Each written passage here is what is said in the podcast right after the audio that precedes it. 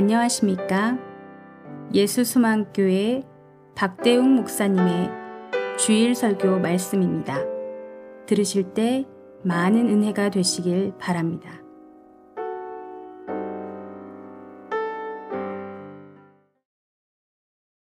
오늘 우리에게 주신 하나님의 말씀은 구약 성경 시편 126편입니다. 제가 봉독해 드리겠습니다. 시편 126편.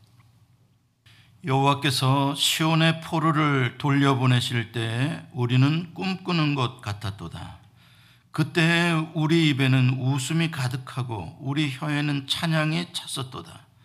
그때 문 나라 가운데서 말하기를 여호와께서 그들을 위하여 큰 일을 행하셨다 하였도다. 여호와께서 우리를 위하여 큰 일을 행하셨으니 우리는 기쁘도다. 여호와여 우리의 포로를 남방 시내들 같이 돌려보내소서. 눈물을 흘리며 씨를 뿌리는 자는 기쁨으로 거두리로다. 울며 씨를 뿌리러 나가는 자는 반드시 기쁨으로 그 곡식단을 가지고 돌아오리로다. 하나님의 말씀입니다. 하나님 감사합니다. 기도하시겠습니다. 말씀으로 천지를 지으시고 말씀으로 우리와 늘 함께 하시며 말씀으로 지금도 새로운 창조의 생명의 역사를 이루어 가시는 삼위일체 하나님을 이 시간 기다리고 사모합니다. 말씀을 통해 성령님 우리를 새롭게 하시고 이 세상이 줄 수 없는 평화로 성령님 우리 안에 밀려오게 하시며 이 세상이 줄 수 없는 내가 만들 수 없는 용기와 힘을 주시옵소서. 예수님의 이름으로 기도합니다. 아멘. 오늘은 은밀한 중에 큰 일을 행하신다라는 제목으로 말씀을 드리겠습니다. 은밀한 중에 큰 일을 행하시는 분은 여호와 하나님이십니다. 혹시 여러분 어, 역사를 좀 공부하신 분들 또 이렇게 이게 무슨 날인지 아시는 분들이 계신지 모르겠는데 1941년 12월 7일 혹시 무슨 날인지 아십니까? 1941년 12월 7일 미국과 일본에게는 굉장히 중요한 날입니다. 히트를 하나 더 드린다면 8.15 우리 해방과도 깊이 연관된 날입니다.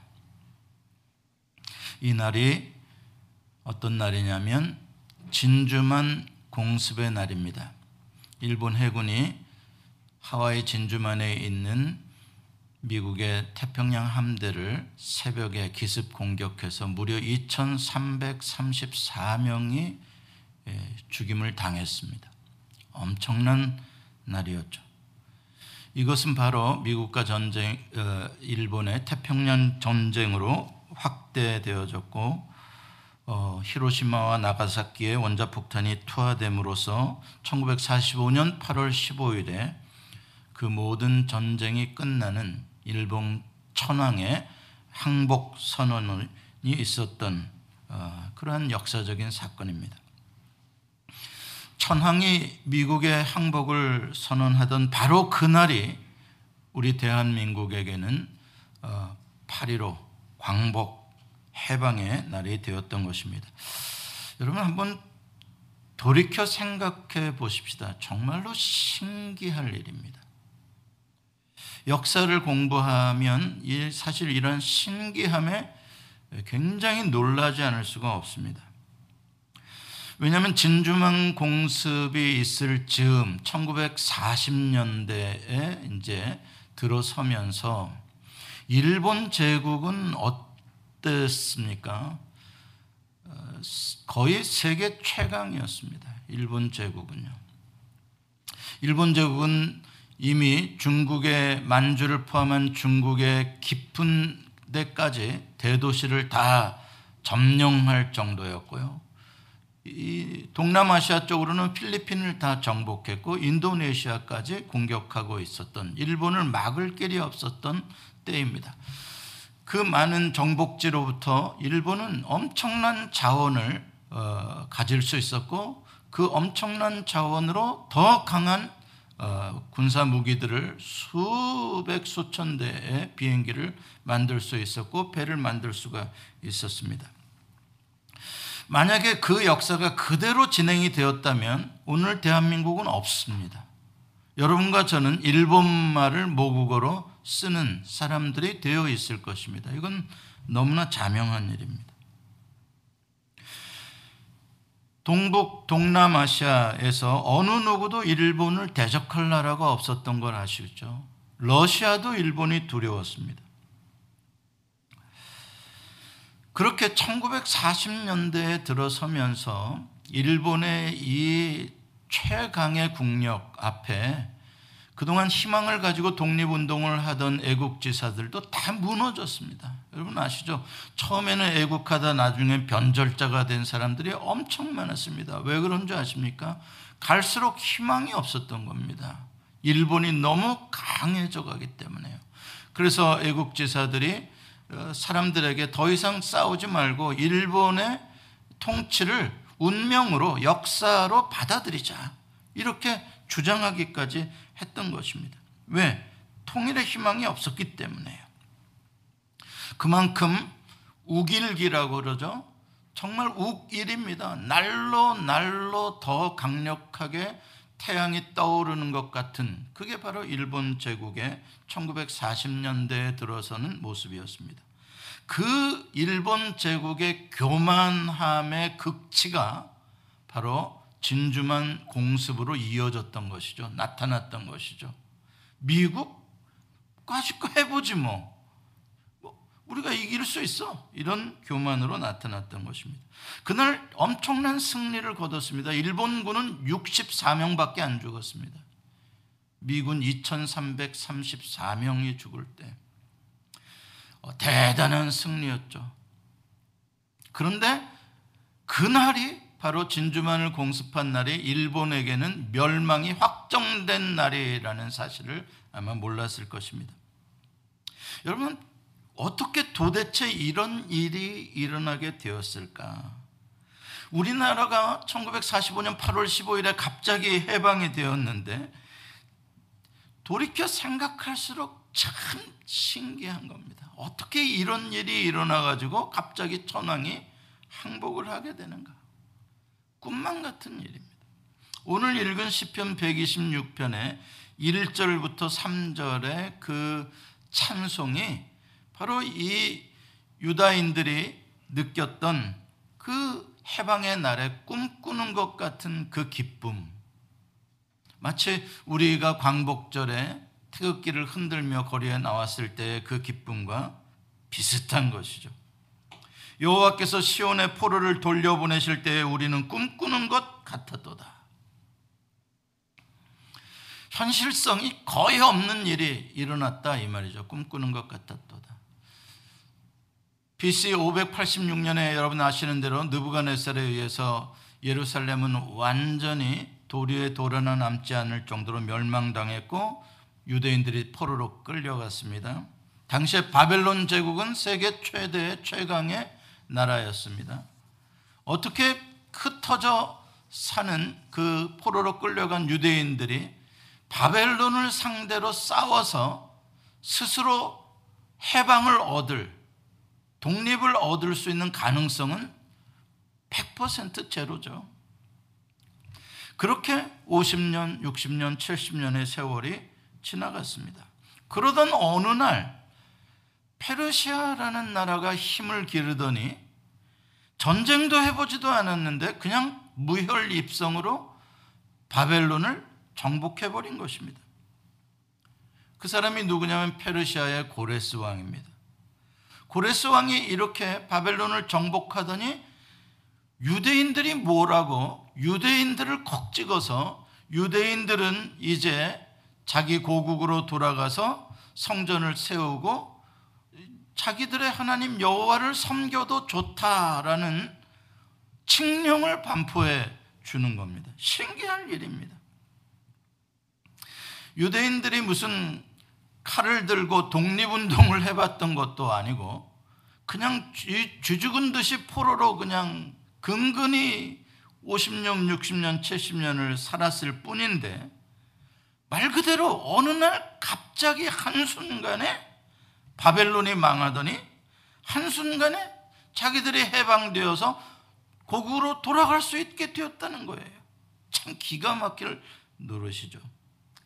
그러니 꿈꾸는 것 같았다라고 노래하는 겁니다. 생각해 보십시오. 50년, 60년, 70년 포로로 바벨론에서 살아갈 때 하루하루 그들은 희망이 없는 암흑 같은 시간을 어제도 오늘도 살고 있었습니다. 내일도 그렇게 살 거라고 생각했는데 그날 해방이 되었다는 겁니다. 그러니까 이게 꿈이죠. 여러분 그들에게는 이게 어느 날 한순간에 갑자기 찾아온 꿈 같은 일인지 모르지만 여호와 하나님에게서는 어떨까요? 하나님께서는 그 동안 유대인들이 절망의 하루하루를 살아가는 동안 하나님께서 뭘 하고 계셨던 거예요?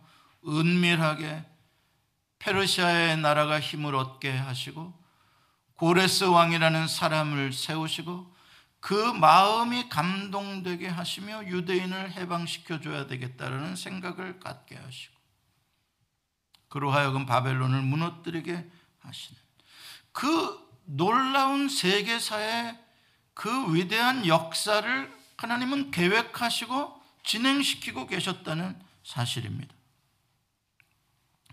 2절과 3절에 그날의 꿈꾸는 감격을 또 이렇게 노래합니다. 같이 한번 읽어볼까요? 시작.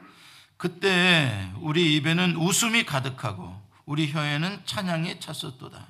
그때 문나라 가운데서 말하기를 여호와께서 그들을 위하여 큰 일을 행하셨다 하였도다.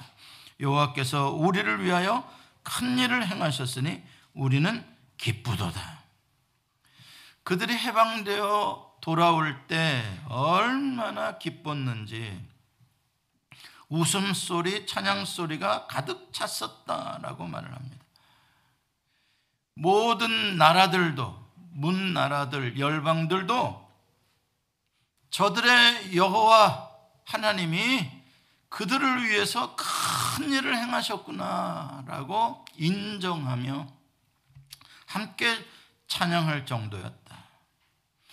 하나님께서 은밀히 행하신 이 일이 모든 열방이 하나님의 영광을 볼 수 있는 일로 성취되어진 그런 사건이었습니다.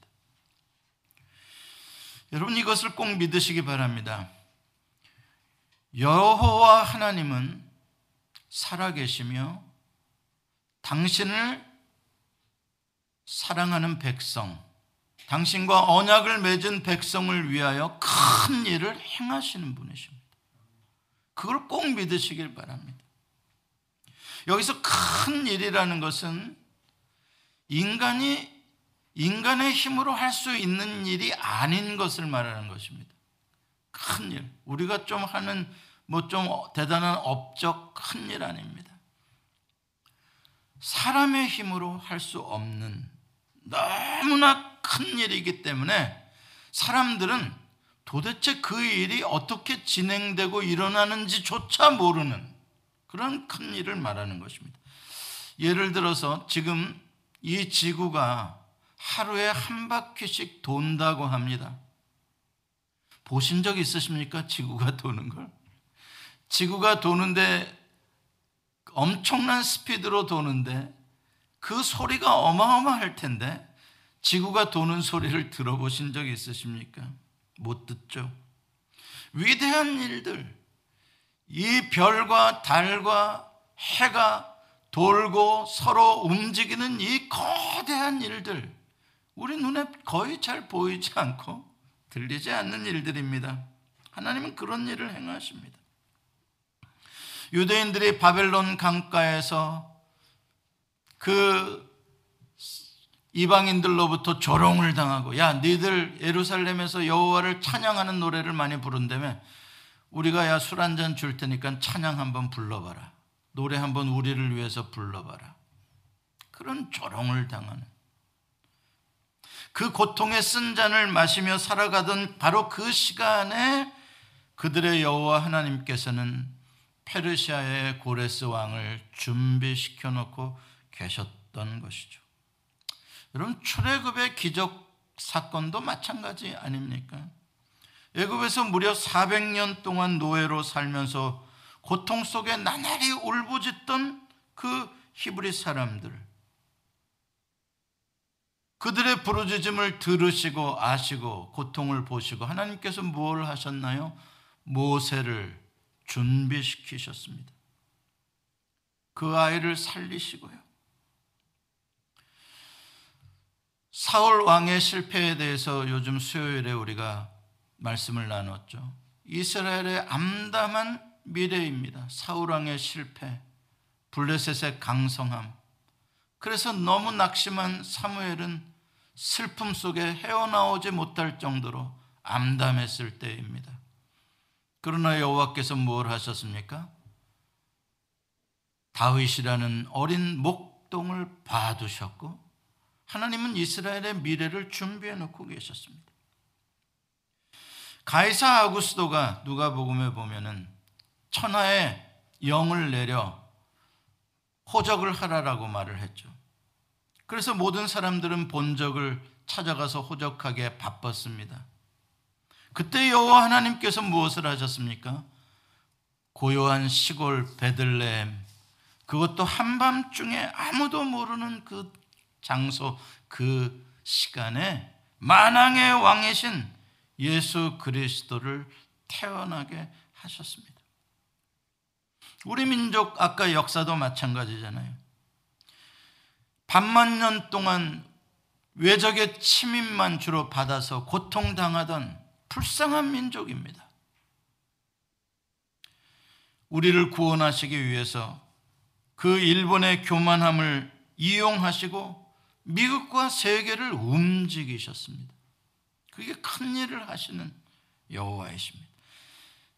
이 신묘막측한 창조주 하나님의 지혜와 섭리에 대해서 서정주 시인은 국화옆에서라는 시를 썼어요. 한 송이 국화꽃을 피우기 위해 봄부터 소쩍새는 그렇게 울었나 보다. 한 송이 국화꽃을 피우기 위해 천둥은 저 먹구름 속에서 그렇게 울었나 보다. 그립고 아쉬움에 가슴 조이던 먼먼 철문의 뒤안길에서 이제는 돌아와 거울 앞에 선 내 누님같이 생긴 꽃이요.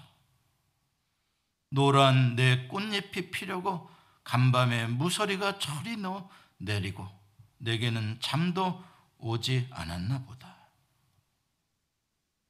여러분과 제가 이 땅에 살고 존재하는 이것이 우연히 그냥 저절로 되어진 일이 아니라는 것입니다. 저 꽃 하나, 저 한 송이의 꽃을 피우기 위해서 사계절이라는 이 하나님의 신비한 통치와 창조주의 이 손길 아래서 그 작은 꽃이 피어난 내 누님의 삶도 지금은 저렇게 이제 늙어서 거울 앞에 돌아와 흰머리를 빗는 저 내 누님의 모습 속에서도 한 평생의 삶 속에 그를 창조하신 창조주의 섭리에 우주의 그 모든 일들이 오늘의 저 누님을 만들었다라고 노래하는 것이죠. 그러니까 나는 하나님이 뭐 큰일 한 거 없어. 천만의 말씀이라는 거예요. 우리가 무지하고 너무나 하나님의 하신 큰 일이 커서 듣지 보지 못할 뿐이지 하나님은 그 작은 꽃 하나를 위해서도 천둥이 울며 무서리가 내리며 소쩍새가 우는 그런 우리가 상상할 수 없는 일들을 하고 계셨다는 그럼에도 불구하고 하나님의 이러한 위대한 일에도 불구하고 오늘 본문 4절에 보면은 이렇게 힘든 말로 외치고 있어요. 4절에 보면은 여호와여 우리의 포로를 남방 시내들 같이 돌려 보내소서. 이 뭔 소리냐? 1절에서 이미 포로가 다 돌아왔다며 그래서 찬송하고 기뻐했고 열방이 놀랬다며 그런데 무슨 또 포로를 돌려보내달라고 또 소리를 치냐. 그러니까 이제 성경 해석학자들, 아, 이거는 몇 차 몇 차 귀환이고 아직 포로가 좀 남아있는 거야. 이렇게 해석을 하기도 하고요.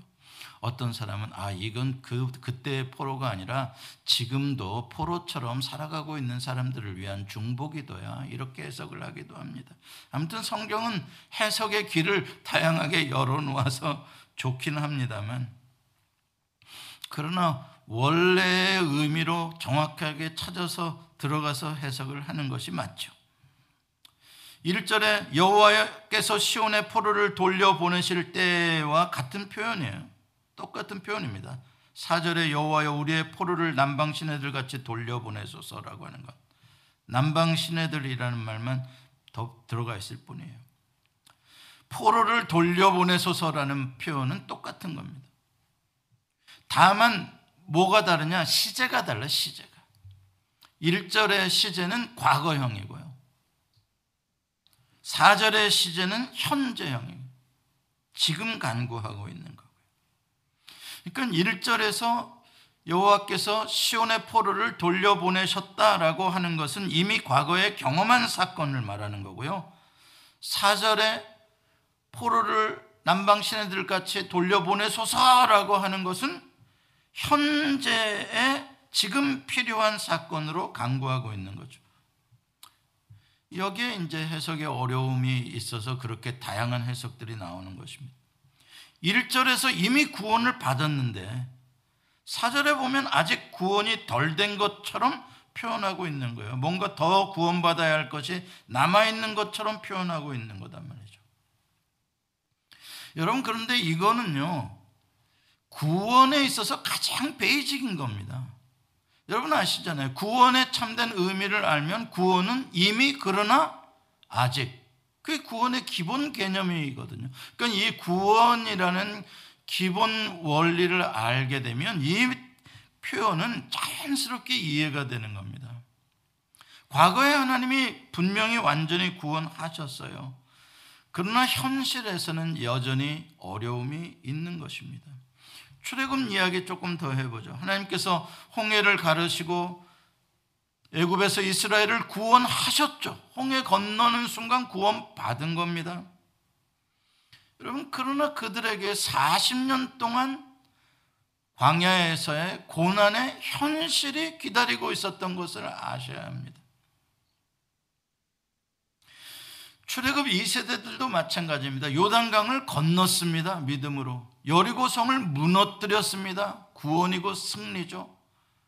그걸로 끝난 것이 아닙니다. 그 다음에 수백 년 동안 가나안의 우상들과 싸워야 했고 가나안의 이방 문화와 싸워야 하는 현실의 고통을 살아내야 했던 것이죠. 마찬가지예요. 바벨론에서 기적 적으로 해방이 되어 예루살렘에 돌아오는 구원, 예, 분명히 경험했습니다. 그러나 돌아온 이후는 어떻습니까? 성벽은 무너졌고, 성전은 흔적을 찾아보기도 어려울 정도고, 주변의 이방인들은 저 유대인 공동체를 무너뜨리기 위해서 계속 회방하고 공격하고, 설상가상으로 가뭄이 들어서 농사가 안 되는 거예요. 먹고 살기가 어려운 거예요. 그러니까 과거에 경험했던 하나님께서 큰 일을 행하셨도다라는 그 위대한 구원의 경험과 현실에서 지금 마주하고 있는 이 고난의 어려움, 이 문제 가운데에는 언제나 긴장과 갈등이 있는 것이에요. 그게 구원의 속성입니다. 그게 믿음으로 말미암아 믿음으로 살아가는 믿음에서 믿음에 이르게 하는 성도들의 구원의 삶의 과정인 것이죠. 5절과 6절에 보면 그들이 밭에 씨를 뿌리러 나가면서 눈물을 흘리고 또 울면서 그 씨 부대를 가지고 밭으로 나간다라고 노래하고 있습니다. 여러분 농부들이 씨 뿌릴 때 힘은 들지만 울면서 씨 뿌리는 사람은 없습니다.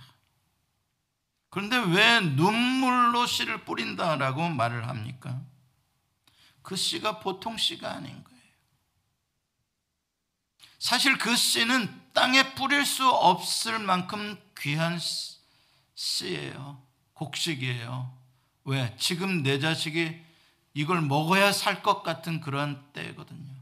이걸로 마지막 떡 한 조각 만들어 먹고 죽을 정도로 지금 급박한 내 자식의 배고픔의 울음소리를 뒤로 하고 아니야, 이거 여기서 먹으면 우리는 끝나.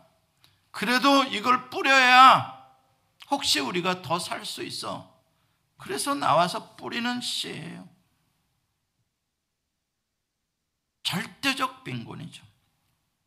그것도 한 번 뿌리는 걸로 끝나는 게 아니라 또 뿌리로 또 나와야 하는 계속해서 그 고난이 이어져 가고 있는 그 현실을 말하고 있는 것입니다.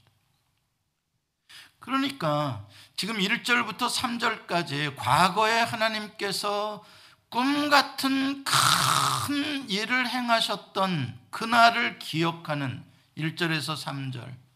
이유가 어디에 있냐면 지금 오늘 내가 눈물로 씨를 뿌리기 위해서 그날을 회상하고 있는 거예요. 현재의 고난 속에서 포기하지 않고 그럼에도 불구하고 씨를 뿌릴 수 있는 이유, 근거가 무엇이냐? 바로 과거에 하나님께서 행하셨던 놀라운 큰 일의 구원. 그것을 회상함으로써 아, 우리가 바벨론 살 때도 지금보다 더 절망적이었었지. 그런데 여호와 하나님이 우리를 해방시켜 주셨잖아. 정말 큰 일을 행하셨잖아. 은밀한 중에. 지금도 우리의 현실은 고난이지만 하나님은 분명히 우리를 위해 큰 일을 지금 행하고 계실 거야. 그리고 앞으로 반드시 그 구원을 우리에게 보게 해 주실 거야. 현재의 고난을 이겨내기 위해서 과거에 하나님이 행하셨던 것을 회상하는 것, 그것을 믿음이라고 하는 것입니다. 그럼 믿음의 출발점은 뭐냐? 하나님을 바라보는 것, 하나님을 기억하는 것, 하나님이 계심을 인정하는 것. 그게 믿음의 시작이에요. 그건 지금도 우리가 코로나의 이 시간들을 보내고 있지만 광야의 빈들이지만 5천 명이 배고파하고 있지만 이곳에 주님이 계시느냐를 보는 것. 그게 믿음인 거죠. 이 믿음의 기억은 언제나 그들을 위하여 큰 일을 행하시는 여호와를 현실 속에서 바라보게 하며 그 믿음을 근거로 미래에 구원을 이루어 주시리라는 소망을 갖게 되는 것입니다. 그래서 이 믿음이라는 것은 memory and hope라고 이야기를 하는 거예요. 믿음은 memory and hope다. 믿음은 기억과 그리고 소망이다. 그게 바로 히브리서 11장에 나오는 바라는 것들의 증거, 보지 못하는 것들의 실상, 과거의 현재의 우리가 용기를 낼 수 있게 하는 증거이고 믿음은 미래에 하나님이 이루실 구원을 바라보게 하는 실상이다. 이 믿음이 있으니까 4절에 하나님을 향한 간구와 기도가 나오는 거예요. 여호와여 우리의 포로를 남방 시내들 같이 돌려보내소서. 이 번역이 좋은 번역이 아니기 때문에 해석에 어려움이 있는 것입니다. 여기서 포로라는 말 아까 1절에서도 나왔던 단어인데 히브리 어원으로는 샤바라는 단어입니다. 이 샤바라는 단어는 당연히 이 captive, captivity, 포로라는 뜻이 있어요. 그런데 그것만 있는 게 아니라 fortune이라는 뜻이 있어요. fortune. fortune이라는 뜻은 우리말로 정확하게 번역하기는 쉽지 않지만 다양한 의미가 있기 때문에 어떤 사람은 행운이라고도 하고 어떤 사람은 그 운명이라고도 하고 어떤 사람은 큰 재산이라고 하기도 하는 단어가 바로 이 fortune이에요. 그러니까 1절에서 이 샤바를 시온의 포로라고 돌려보내셨다라고 할 때 이거를 포로라고 번역해도 괜찮아요. 1절에서는 그냥 무, 무난해요. 당연히 fortune으로 번역하는 게 사실은 조금 더 맞기는 한데 뭐 포로라고 번역해도 괜찮아요. 1절은. 그런데 4절은 포로라고 번역하면 안 되는 거예요. 샤, 여기서의 샤바는 fortune으로 번역을 해야 맞는 거죠. 근데 계속 똑같이 포로로 하고 있어요. 그렇기 때문에 지금 헷갈리는 거예요. 포로에서 해방된 사건은 그것은 끝났고 과거의 사건이고 1절에 지금 4절에서 구하는 것은 fortune을 구하고 있는 거예요. fortune이 뭐예요? 옛적에 시온에서 다윗과 솔로몬을 통하여 하나님께서 이 이스라엘에게 부어주셨던 그 위대한 그 행운과 그 샬롬과 그 부요함과 그 풍성함 그것을 다시 회복시켜 주옵소서 그 말이죠. 그러니까 이거 포로로 번역하면 안 되는 단어인 거죠. 그 다음에 남방신해들 같이라고 있는데 남방신해들이라는 번역도 사실 좀 어려워요 우리 말로는 이 말은 남방이라는 건 남쪽이라는 거예요 남쪽 남쪽은 어디를 말하냐면 유대 그 광야의 남쪽을 말하는데 그거를 유대인들은 네게브라 그러는 곳이에요 네게브 네게브라는 곳은 어, 토질이 좋아요 다만 비가 안 오면 사막같이 보이는데 어느 날 비가 오면은 토질이 좋기 때문에 거기에 그냥 무성하게 초목이 우거지는 거예요. 그게 네개부입니다.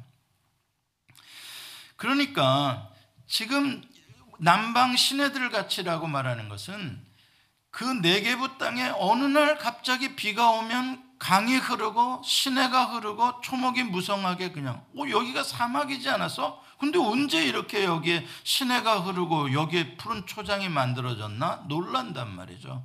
엄청난 속도의 변화를 말하는 거예요. 그렇게 현재 우리의 고난을 주님의 능력으로 그 갑자기 해방시켜 주셨던 그 능력으로 지금 우리의 삶을 바꿔달라라는 그런 간구입니다.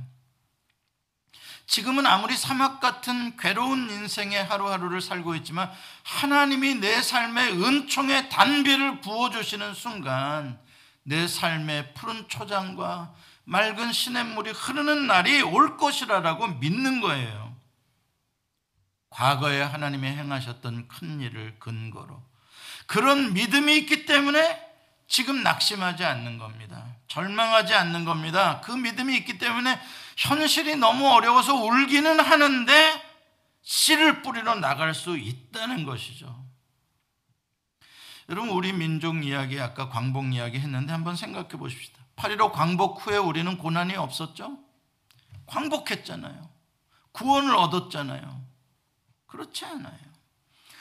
광복을 얻었다고 구원을 얻었다고 해서 모든 것이 기쁨과 찬란한 미래로 가득 찬 것은 아니에요. 곧바로 광복과 함께 우리 민족 역사에 없었던 38도선을 해가지고 북쪽과 남쪽으로 나뉘어져 버려요. 우리가 우리의 의지도 아니었는데요. 민주주의가 뭔지 공산주의가 뭔지도 몰랐던 우리들이 그걸 가지고 싸워요. 그 와중에 또 돈과 권력을 잡으려는 그 변화의 시대에 발빠른 잽싼 사람들이 국론을 분열시키고 국민을 분열시키고 결국 6.25 전쟁이 일어나요. 전쟁을 해보니까 공산당은 일본 놈들보다 더 악독한 거예요. 같은 민족인데도. 무섭죠. 6.25는 모든 희망을 다 사라지게 만들었어요.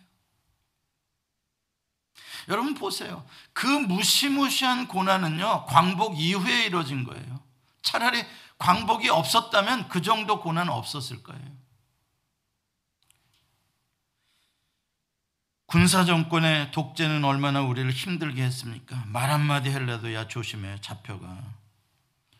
그 군합발에 짓밟힌 청년들이 말도 못하고 죽어가고 감옥에 갇히고 맨주먹으로 계엄군에 맞서고 그러면서 지금의 자유 대한민국 마음껏 대통령을 욕해도 누가 잡아가지 않는 마음껏 유튜브에 거짓말을 해도 누가 뭐라고 하지 않는 나라를 만들었던 거예요. 광복 이후 지금까지 6.25 이후 여러분 해방동이 6.25 전쟁 때 태어나신 분들은 알 거예요. 가난하고 힘없는 국민들이 뭐 했어요? 농촌에서 죽으라고 농사졌어요.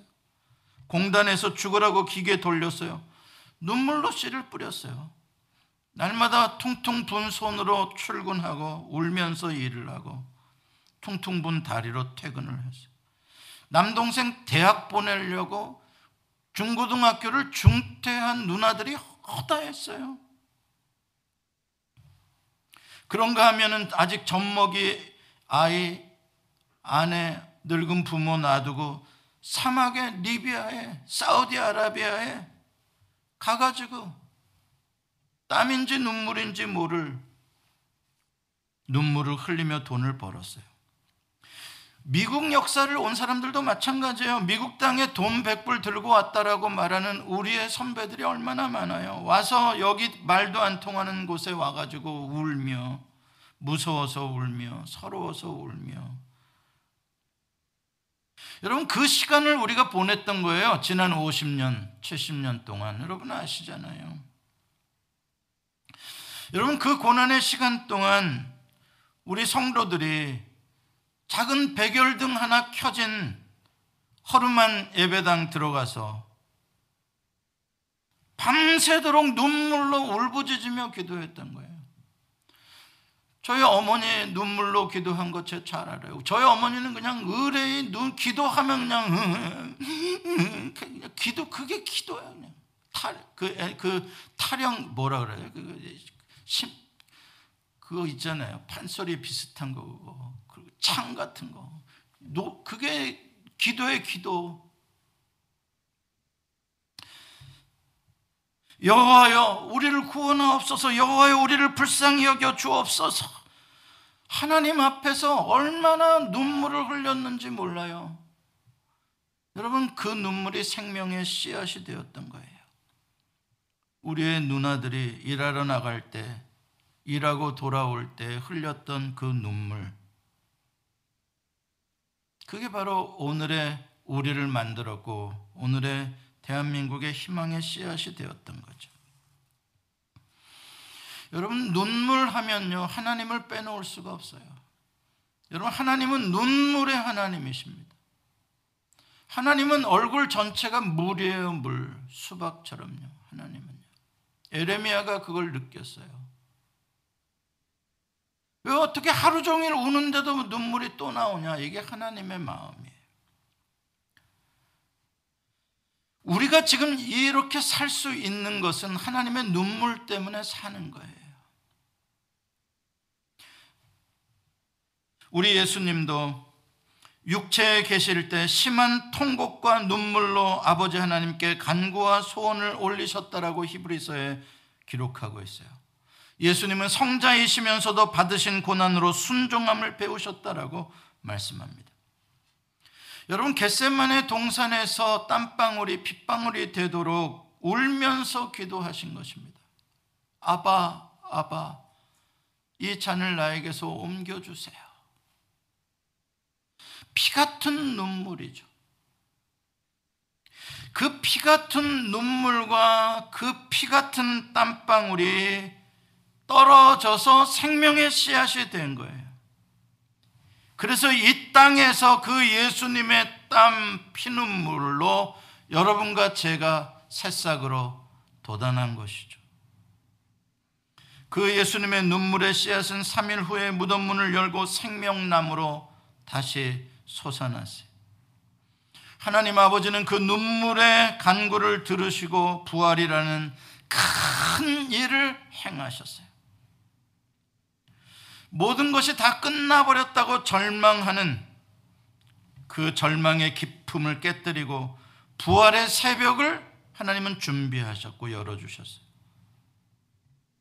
그 은밀한 가운데 마치 일본군이 우리가 미국을 이겼다라고 생각할 만큼 마귀가 예수를 십자가에 못 박고 이제 내가 이겼다라고 생각하는 가운데 은밀한 가운데 하나님께서는 죄와 사망과 마귀의 권세를 단번에 깨뜨리셨어요. 이게 큰 일을 행하시는 여호와예요. 우리는 전염병 때문에 지금 점점 깊어가는 고난의 밤을 보내고 있습니다. 많은 사람들이 눈물을 흘리며 두려워하며 불안해서 잠을 잘 이루지 못합니다. 여러분, 우리가 믿음이 있다고 눈물이 안 납니까? 천만의 말씀입니다. 눈물 납니다. 현실이 어려우면 눈물이 나오는 법이에요. 자연스러운 거예요. 그런데 세상 사람들의 눈물과 믿음 있는 사람의 눈물은 다릅니다. 눈물은 눈물인데 달라요. 세상 사람들의 눈물은 절망의 눈물이지만 우리들의 눈물은 희망의 눈물이에요.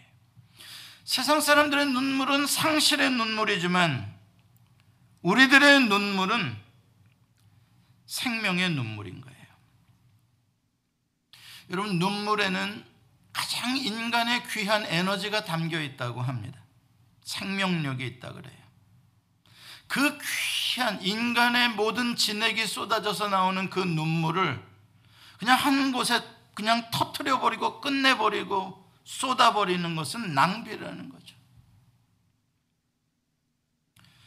그러나 은밀한 중에 큰 일을 행하시는 여호와 하나님 앞에서 여호와 하나님의 그 가슴에 우리의 눈물을 쏟아 놓으면 여호와 하나님께서 은밀히 행하실 일을 바라보며 여호와 하나님이 계시는 그 땅 앞에 흘리는 눈물은 내 인생을 바꾸고 세상을 바꾸는 능력이 있는 거예요. 날마다 계속해서 눈물로 기도하던 어머니가 계셨기에 지금 우리가 있는 것처럼 날마다 눈물로 밭에서 잡초를 뽑으시던 어머니가 계셨기에 우리가 밥을 먹고 살수 있었던 것처럼 그냥 눈물로 가만히 있는 것이 아니라 눈물로 기도하고 눈물로 일했기 때문에 새로운 희망이 열렸던 거예요. 여러분 그러니까 눈물이 나니까 기도하는 거고요. 눈물이 나니까 성경 읽고 있는 거고요. 눈물이 나니까 죽으라고 예배하는 거고요. 눈물이 나니까 더 열심히 일하고요. 눈물이 나니까 더 사랑하면서 오늘 하루를 씨를 뿌릴 때 하나님께서는 그 사람을 위하여 은밀한 큰 일을 행하여 주시는 것이죠. 그래서 지금은 코로나의 이 시간은 모든 게 정, 정지되어져 버린 그러한 중단의 시간이 아니라 지금은 씨를 뿌리는 시간. 눈물의 씨를 뿌리는. 그냥 울고 있는 자가 될 거냐, 아니면 그 눈물로 씨를 뿌리는 자가 될 거냐는 천지 차이. 그냥 울고 끝나는 사람은 미래는 없어요. 그러나 눈물로 씨를 뿌리는 자는 기쁨으로 단을 거두는 날이 오는 것입니다. 씨 뿌림이 없는 눈물은 허무하지만 씨를 뿌리는 눈물은 반드시 기쁨의 찬송으로 가득한 미래를 열게 될 줄을 믿습니다. 기도하시겠습니다. 하나님 아버지, 오늘도 우리에게 믿음 주시니 감사합니다. 이 믿음으로 큰 일을 행하시는 우리가 알지 못하는 순간 고난의 잠을, 자는 순간에도 쉬지 않고 일하고 계시는 그 여호와 하나님을 바라보게 하시고 포기하지 않고 좌절하지 않고 눈물로 씨를 뿌리는 성도들 되게 해 주옵소서. 예수님의 이름으로 기도합니다. 아멘. 예수 소망 교회는 조지아주 스와니에 위치해 있으며 주소는 3671 스미스타운 로드 스와니 조지아 300-2429 전화번호는 770-375-0900입니다. 주일 1부 예배는 오전 8시 30분, 2부 예배는 오전 11시에 있습니다. 예수 소망교회의 소개와 사역은 인터넷 주소 www.jesushopechurch.org로 오시면 찾아보실 수 있습니다. 감사합니다.